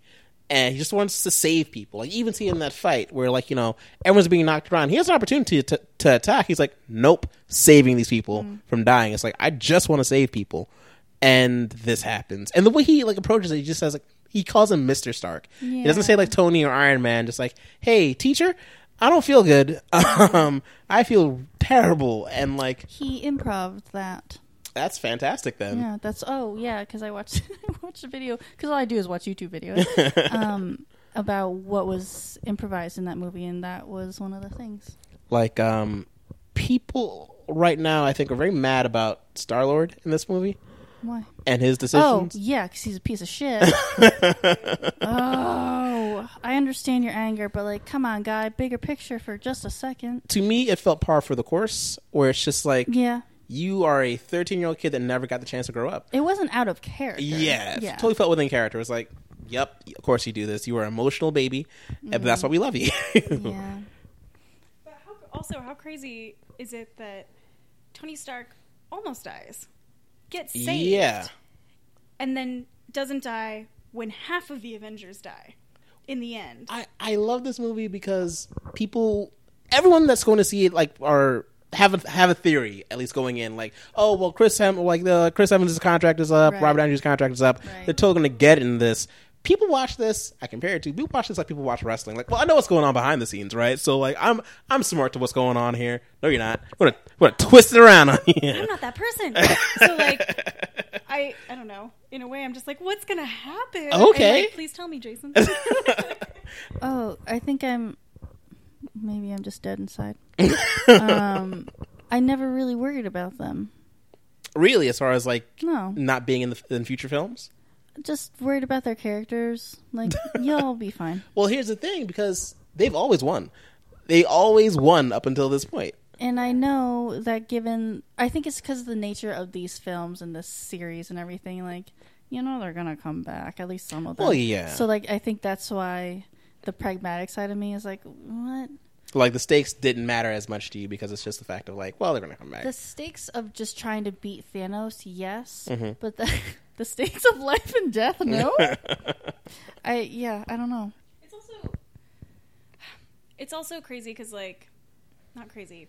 This is me thinking it through. It's sort of like it's the fact that they lost. And Mm-hmm. we've seen them come close to losing before, but we're like, well, they never actually lose. Like Tony Right. Stark's going to come back through that wormhole. Mhm. Um, you know, like Loki is actually not dead. Right. Um, and then they make a point of being like, I think he's dead for real this time. And at the end, not only does like everyone die, but then Thanos is still alive, and he still has all the Infinity Stones. Yeah. So like this guy that you couldn't beat isn't even like he's like tired, but he's not necessarily weakened. Right. So how do you? You're in the same place. I love- at the next start of the next film, presumably. Yes. I love the theme that like this is kind of his movie. Mm. In the way that he is the hero of this film to himself in a degree in a degree, which is like a good thing. Like, yes, a villain should be framed as like I'm the hero of my own story. And also the, for the fact that he was willing to sacrifice and they weren't. Like, we could just take the stone out of Vision. No, no, no, no, no. We can save Vision. Mm. Totally save him. Fuck that. Like, we can just destroy the time stone. No, no, no, no. The time stone's the thing to be protected. Like, we don't have to destroy it. We're gonna keep yeah. it. And Thanos is like, I will kill my own daughter to win. I don't care. Like, it's sacrifice versus not willing to sacrifice. I also liked, and I hope you don't. We talked about this, so I'm glad y- you don't think I'm a psychopath. um, that there is a logic behind what Thanos. Absolutely, yeah. You can totally see his It's like twisted, Point. but like, yeah, he has a point. It's understandable. Uh, yeah, Like, it makes him more interesting and s- not empathetic because like, ooh, but easier to like him. He's compelling. He's a more compelling bad guy as opposed to just wanting to kill everybody. absolutely. And his performance, Josh Brolin's performance, is really good too. Like, it's it. The mocap captured his performance very well. I thought.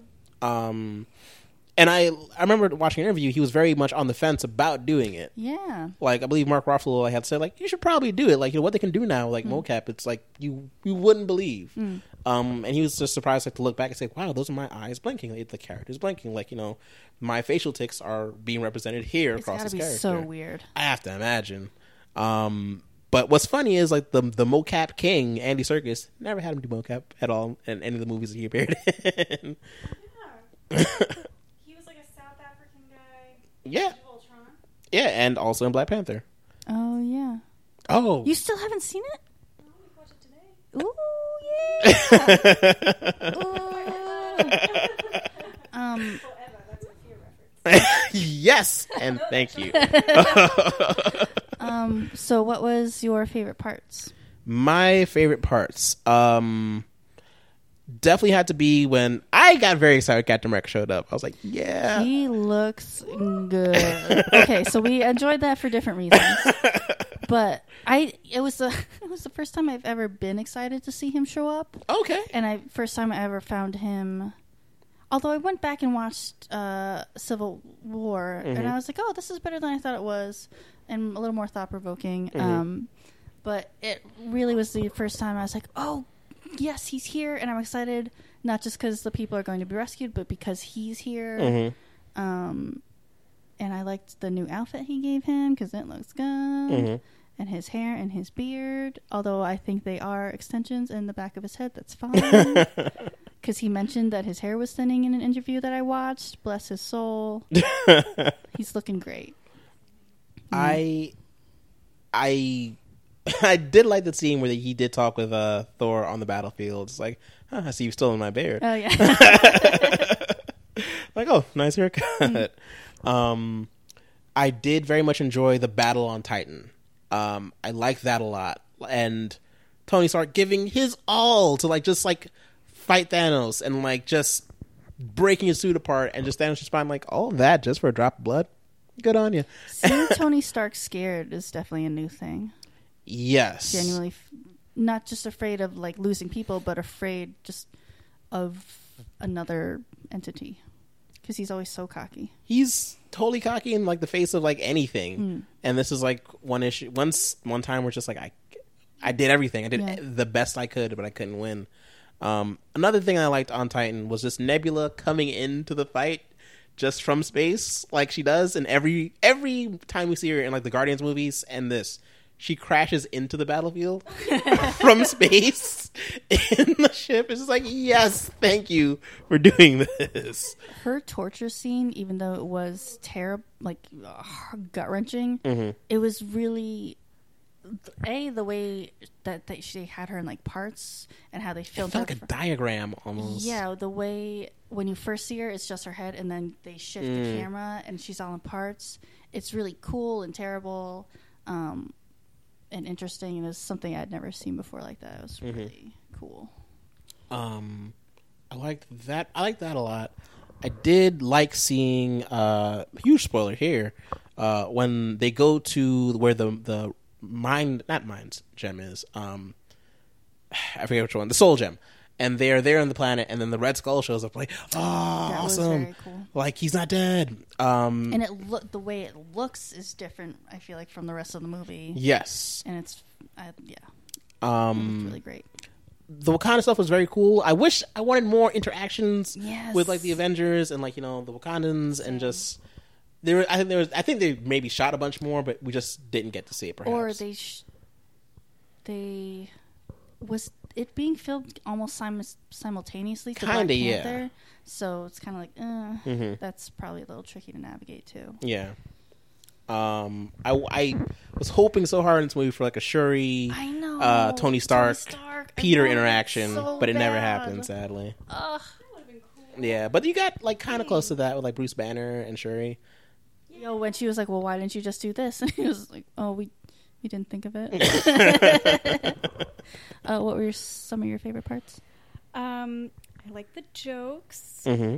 Um, I liked Squidward. He really scared me. Mm-hmm. Um, I like I laughed in both viewings when, and mind you, I haven't seen the new Spider-Man. Mm-hmm. Um, I liked when Spider-Man was like, "Oh, hey, I'm Peter." He's like, "What's your name?" And Benedict Cumberbatch goes, "I'm Doctor Strange." He goes, "Oh, cool, we're using fake names." so I laughed twice at that. Mhm. Um, I think just also the music was good. I know that it's pretty consistent Mhm. with the rest of the movies, but I felt very in it. Like it, it really heightened everything to me. I would say I would agree with that. It feels like outside of the Guardians movies, music isn't a big factor in these films. Like the Guardians movie, like the music is such a huge part of like the film. And this, the scoring was like very well done. Uh, and when they use like the Avengers theme, it's like it's very recognizable now. But I, I, I, when I think across all those movies, I can't tell you what a Captain America theme is or an Iron Man theme. I know the Avengers theme, and that thing is awesome. I never noticed music in anything. no. Except for like Thor Ragnarok. they- it's like very obvious. hmm Yeah. But otherwise, maybe like in Inception Mhm. movie. Uh, I never. I noticed the absence of music more than I notice music ever. I'm, I I'm would so say sorry, world. like I think in the Marvel movies, like music is just functional. Like it's just like there as background Yeah. noise because like it would be weird if it wasn't. Yeah. Um, I loved when they're in Wakanda and they're fighting, and it's Scarlet Witch um, fighting. What's the name of? Okoye. Is that the lady with the paint on? her? no, Oh, her name was uh Proxima Midnight. Yes, she's got a great name. I love her name. Uh, when Scarlet Witch is fighting her, and then she's like, "You're gonna die alone," and then Mhm. you just hear Scarlett Johansson's voice as if she were right in your ear, just going, "She's not alone." And and that moment, I was like, "Yes, women, yes!" and like Shine Theory, and we're here for each other. I got really excited both times watching it, seeing that, and then it's just like these women fighting hmm um, and being really strong and like I really liked all that. I also like Scarlett Johansson's blonde hair in this. Yes, her hair looked great. I've never been so happy to hear her voice when she did say that she's not alone, and she said it perfectly. I know that sounds weird, but like she said it perfectly because it's like it was strong, but also you could hear the caring in her voice of like, uh, uh-uh, uh, i have got her back. It was great. I love that moment a lot. I remember saying to myself like, "You done fucked up now, Proxima Midnight."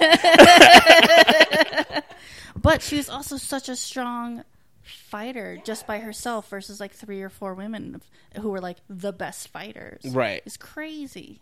Um, yeah, and I like that. Another big thing, like at the end of the film, when people are falling apart, you know, um, that you see Black Panther going for Okoye, and you just think like, "Oh, well, she's going to fade away." Yeah. Wrong. But it's him. and the look on her face, oh, it's heartbreaking. Mm. She's so good.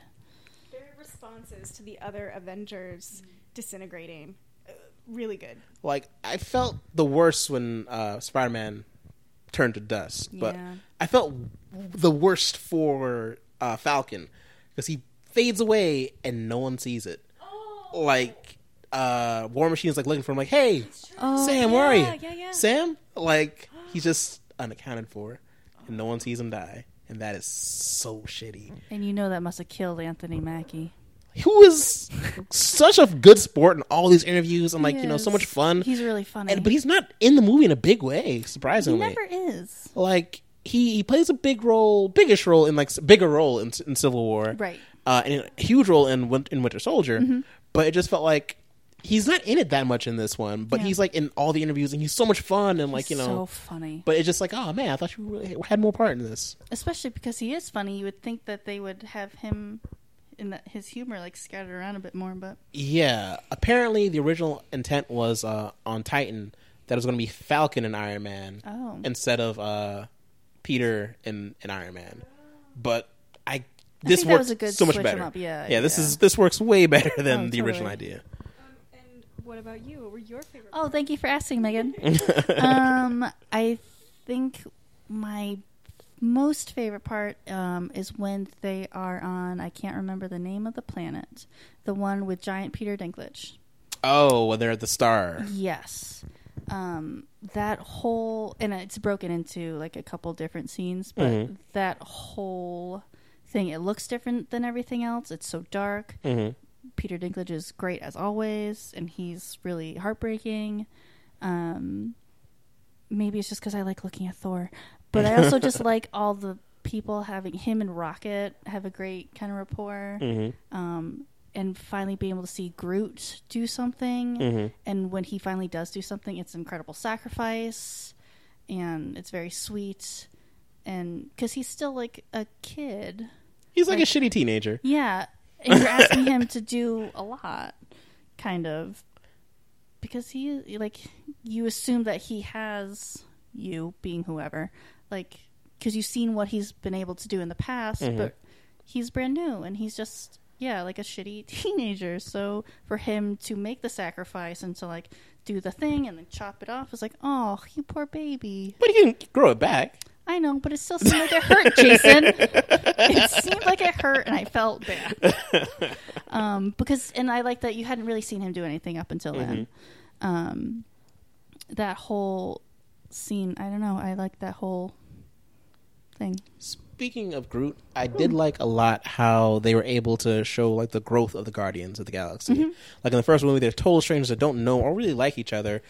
In Guardians 2, you see them become a bit closer. In Yeah. this one, I like that everyone can speak Groot, everyone understands him. Yes. and that like you know in the ship you know they cut to them like you know uh, Star Lord singing a song, and then he throws it to like you know another member, then he throw it to somebody else, and Yeah, just like okay, like it. they're all like bonding and becoming closer and closer Drax together. is asleep. Yeah, uh, and yeah, uh, Dave Batista is really good in this film. So funny. like, he has some of the funniest lines. his again because I watched the video. Um, his line about um, "I'll do you one better." Why Gamora was totally improvised. It's great. amazing. like I've just heard interviews of him, like you know, learning to act and like getting more Yeah. into acting and just like his progress. It's like, oh wow, man, I'm like really happy for you. And just like how like when he started, like not started in Guardians of Galaxy, but when he got Guardians of Galaxy, he's like, I'm so nervous, like just being like almost having panic attacks, just being like, oh man, like I really gotta get my shit together, like and really like learn how to do this. And to see him go from that to this, it's like, hey man, good for you. We were just talking about how great Dave Batista is. Dave Batista, we love you. Some of your biggest fans here because he was he was great in Blade Runner. he was, he really He was. was he's done like he's had such good range, Mhm. and he was great in Spectre. Yeah, Those yeah. scary, beautiful. He, like he's like, yeah, you're a Bond villain. I could totally see you being a Bond Yeah. villain. but every single you wouldn't necessarily look at those three characters and be like, that's the same guy. hmm Um, so big ups to Dave Batista. Yeah, he feels like Um, he's really working at it. He is, um, and he the fact that he actually talks about um, and acknowledges the fact that he does have to work at it Yeah, is pretty. It's like humbling and very nice. yeah. Um, and my other one of my other favorite things, humor wise, is when, um, right before like uh, Thor like hits their windshield, um, Star Lord is like, "All right, everybody, put on your mean faces," and in the background you see Mantis making a little angry face. she goes, huh. and then it cuts away, and then it comes back to Star Lord just like a second later, Mm-hmm. and he's in focus, but she's not. But she's still making the little face, and it's so cute. And I like her character. I wish she's able to do more. It's hard Yeah. because she has to physically touch people and be very close. They worked in she that has fight a very really well. yeah, and she has just a really cool, unique power, and I don't Yes. even know like really the range of her abilities. I don't know if she necessarily knows the range of her abilities. Mm-hmm. Same with Scarlet Witch, um, but I find her delightful. Can we talk about one other thing? Sure. Related to Groot, Mhm. which is that Sorry.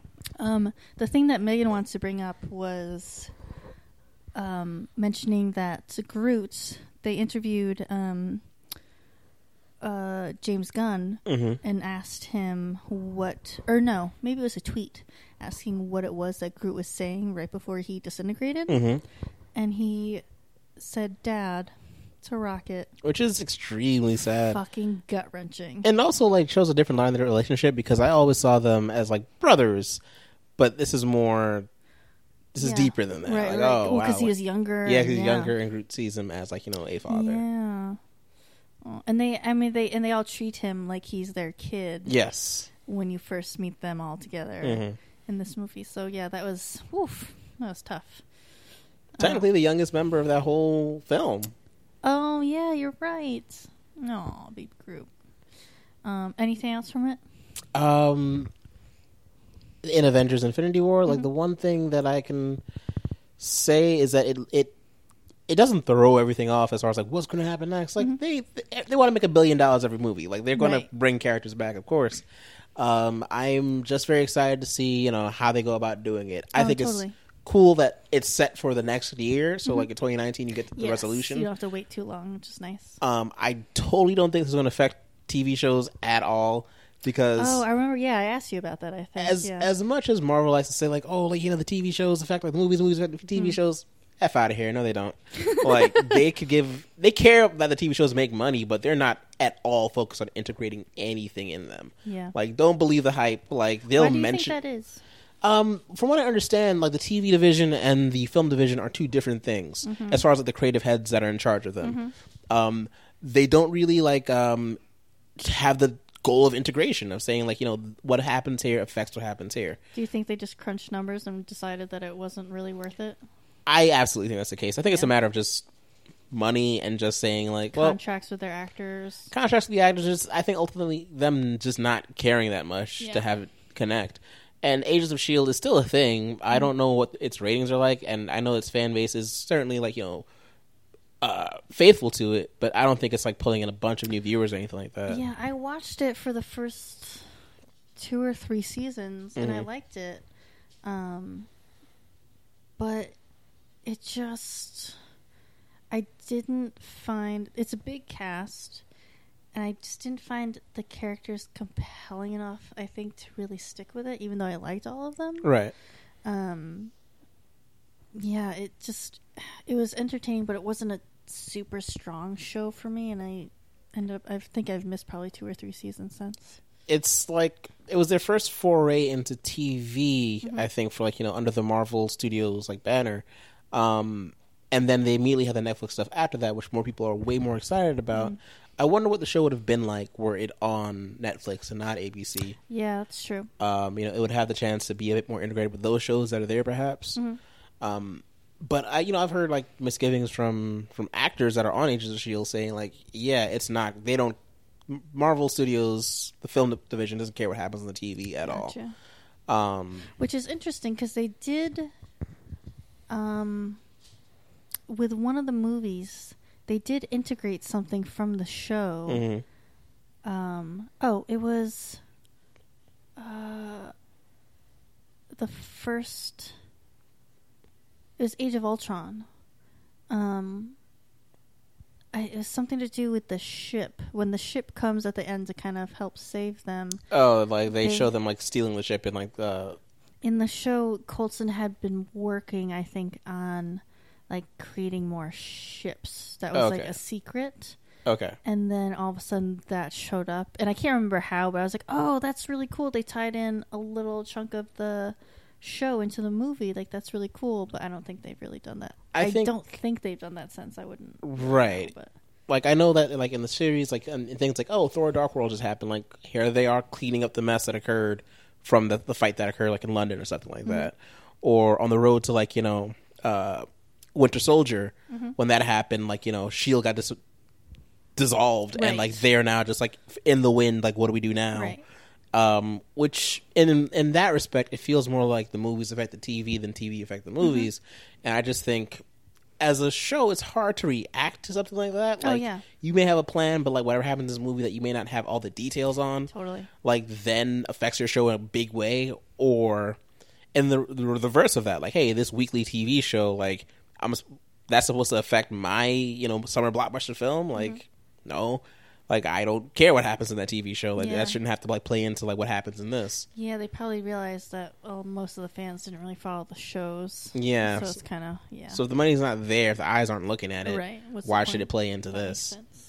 Um, but outside of that, like you know, outside of how it might integrate, how it might affect those shows, I think it's like cool that they did something that's a little unexpected for at least one It was iteration. yeah, it was really nice to have that.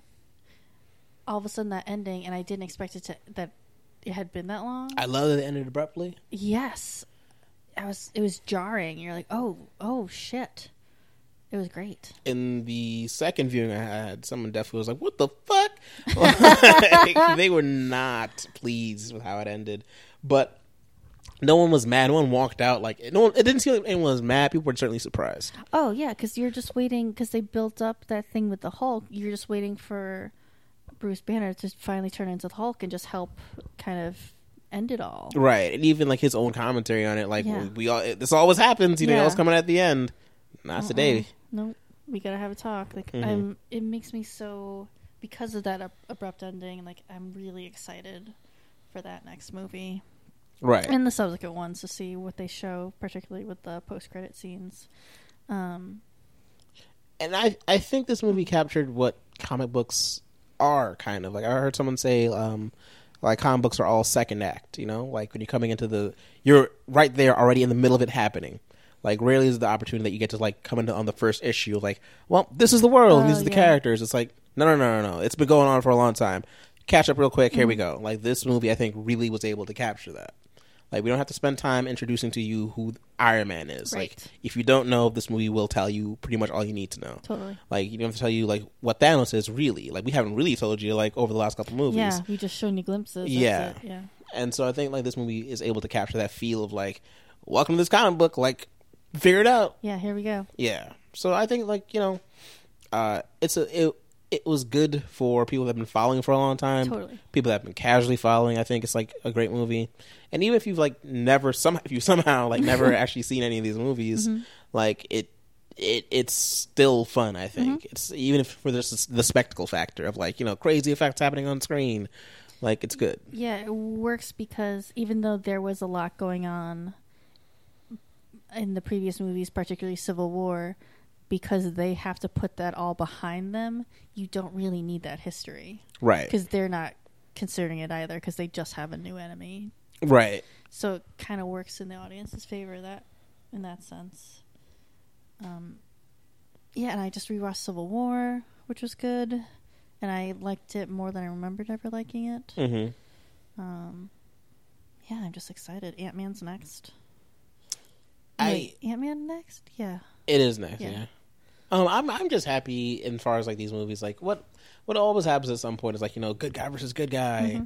which always happens, I guess. Um, but it's always interesting to have a an actual villain to Oh, yeah. face. Like you know that's always fun, and I'm glad that for one movie the Hulk shows up in kind of he doesn't have to fight another hero. Like, Yeah. they always do that. Oh, they. Oh, he does. That poor guy. Yeah, like Avengers, he has to fight like you know Thor. Mm-hmm. Um, in Age of Ultron, he fights Iron Man again. Mm-hmm. In Ragnarok, he fights Fights Thor, Thor, again. yeah. the only one he didn't fight like a good guy is like in his own movie, which was like ten years ago at this point, and had a totally different actor Right. in it.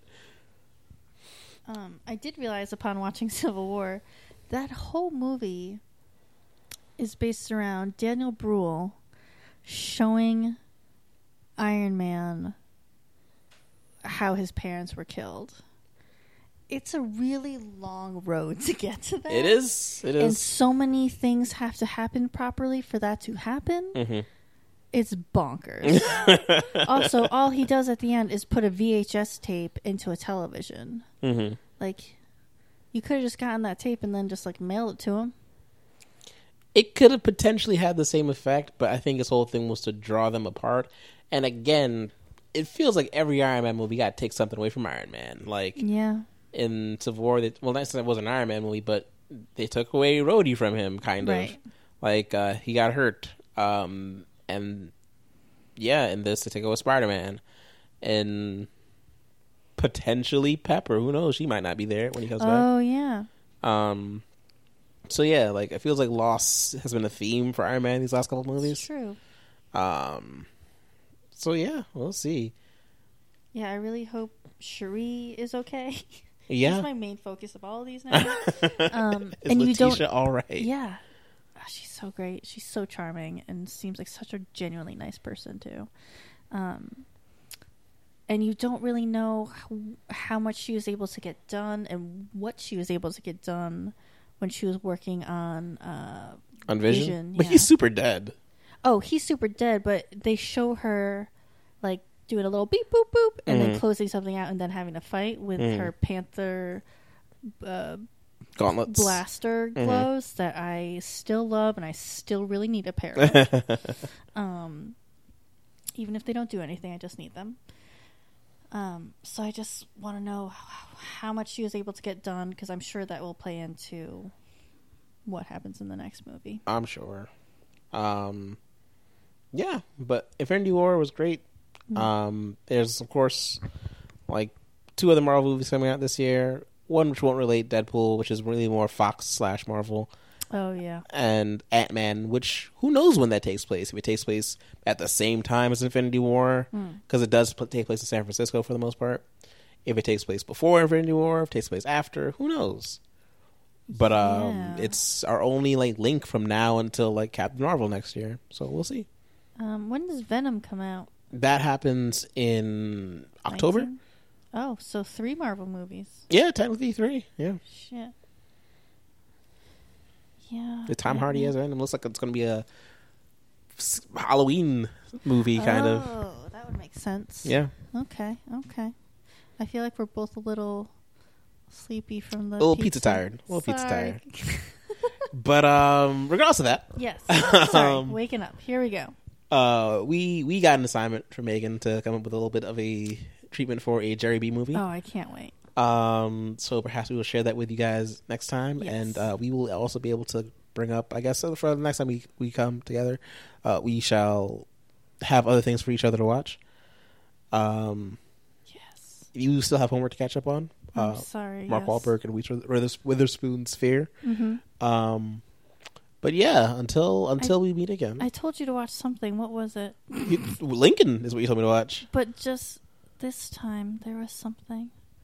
Um, nonetheless, did you watch Geostorm yet? I have not seen the storm just yet. Oh my god. I will most likely see that before the next time. Okay, We that is your assignment. Um, I Yeah, you have to watch that because otherwise we can't do the treatment until you see it. And then um, also you did give me something early in this episode. I have to listen back to I it. know I gave you something and I've it is. forgotten it. But Geostorm Should have wrote it down. is the most important. but uh, I shall watch it, and you shall enjoy it. Let me tell you something. I will enjoy it. Mm-hmm. And uh, yeah, we will see you guys the next time we, we meet. All right, we have to figure out a sign off. I feel like we always sign off very unnaturally. the most natural I ever felt was when it was Christmas and I just said Merry Christmas. hmm So Merry Christmas, buddy. Merry Christmas. Goodbye.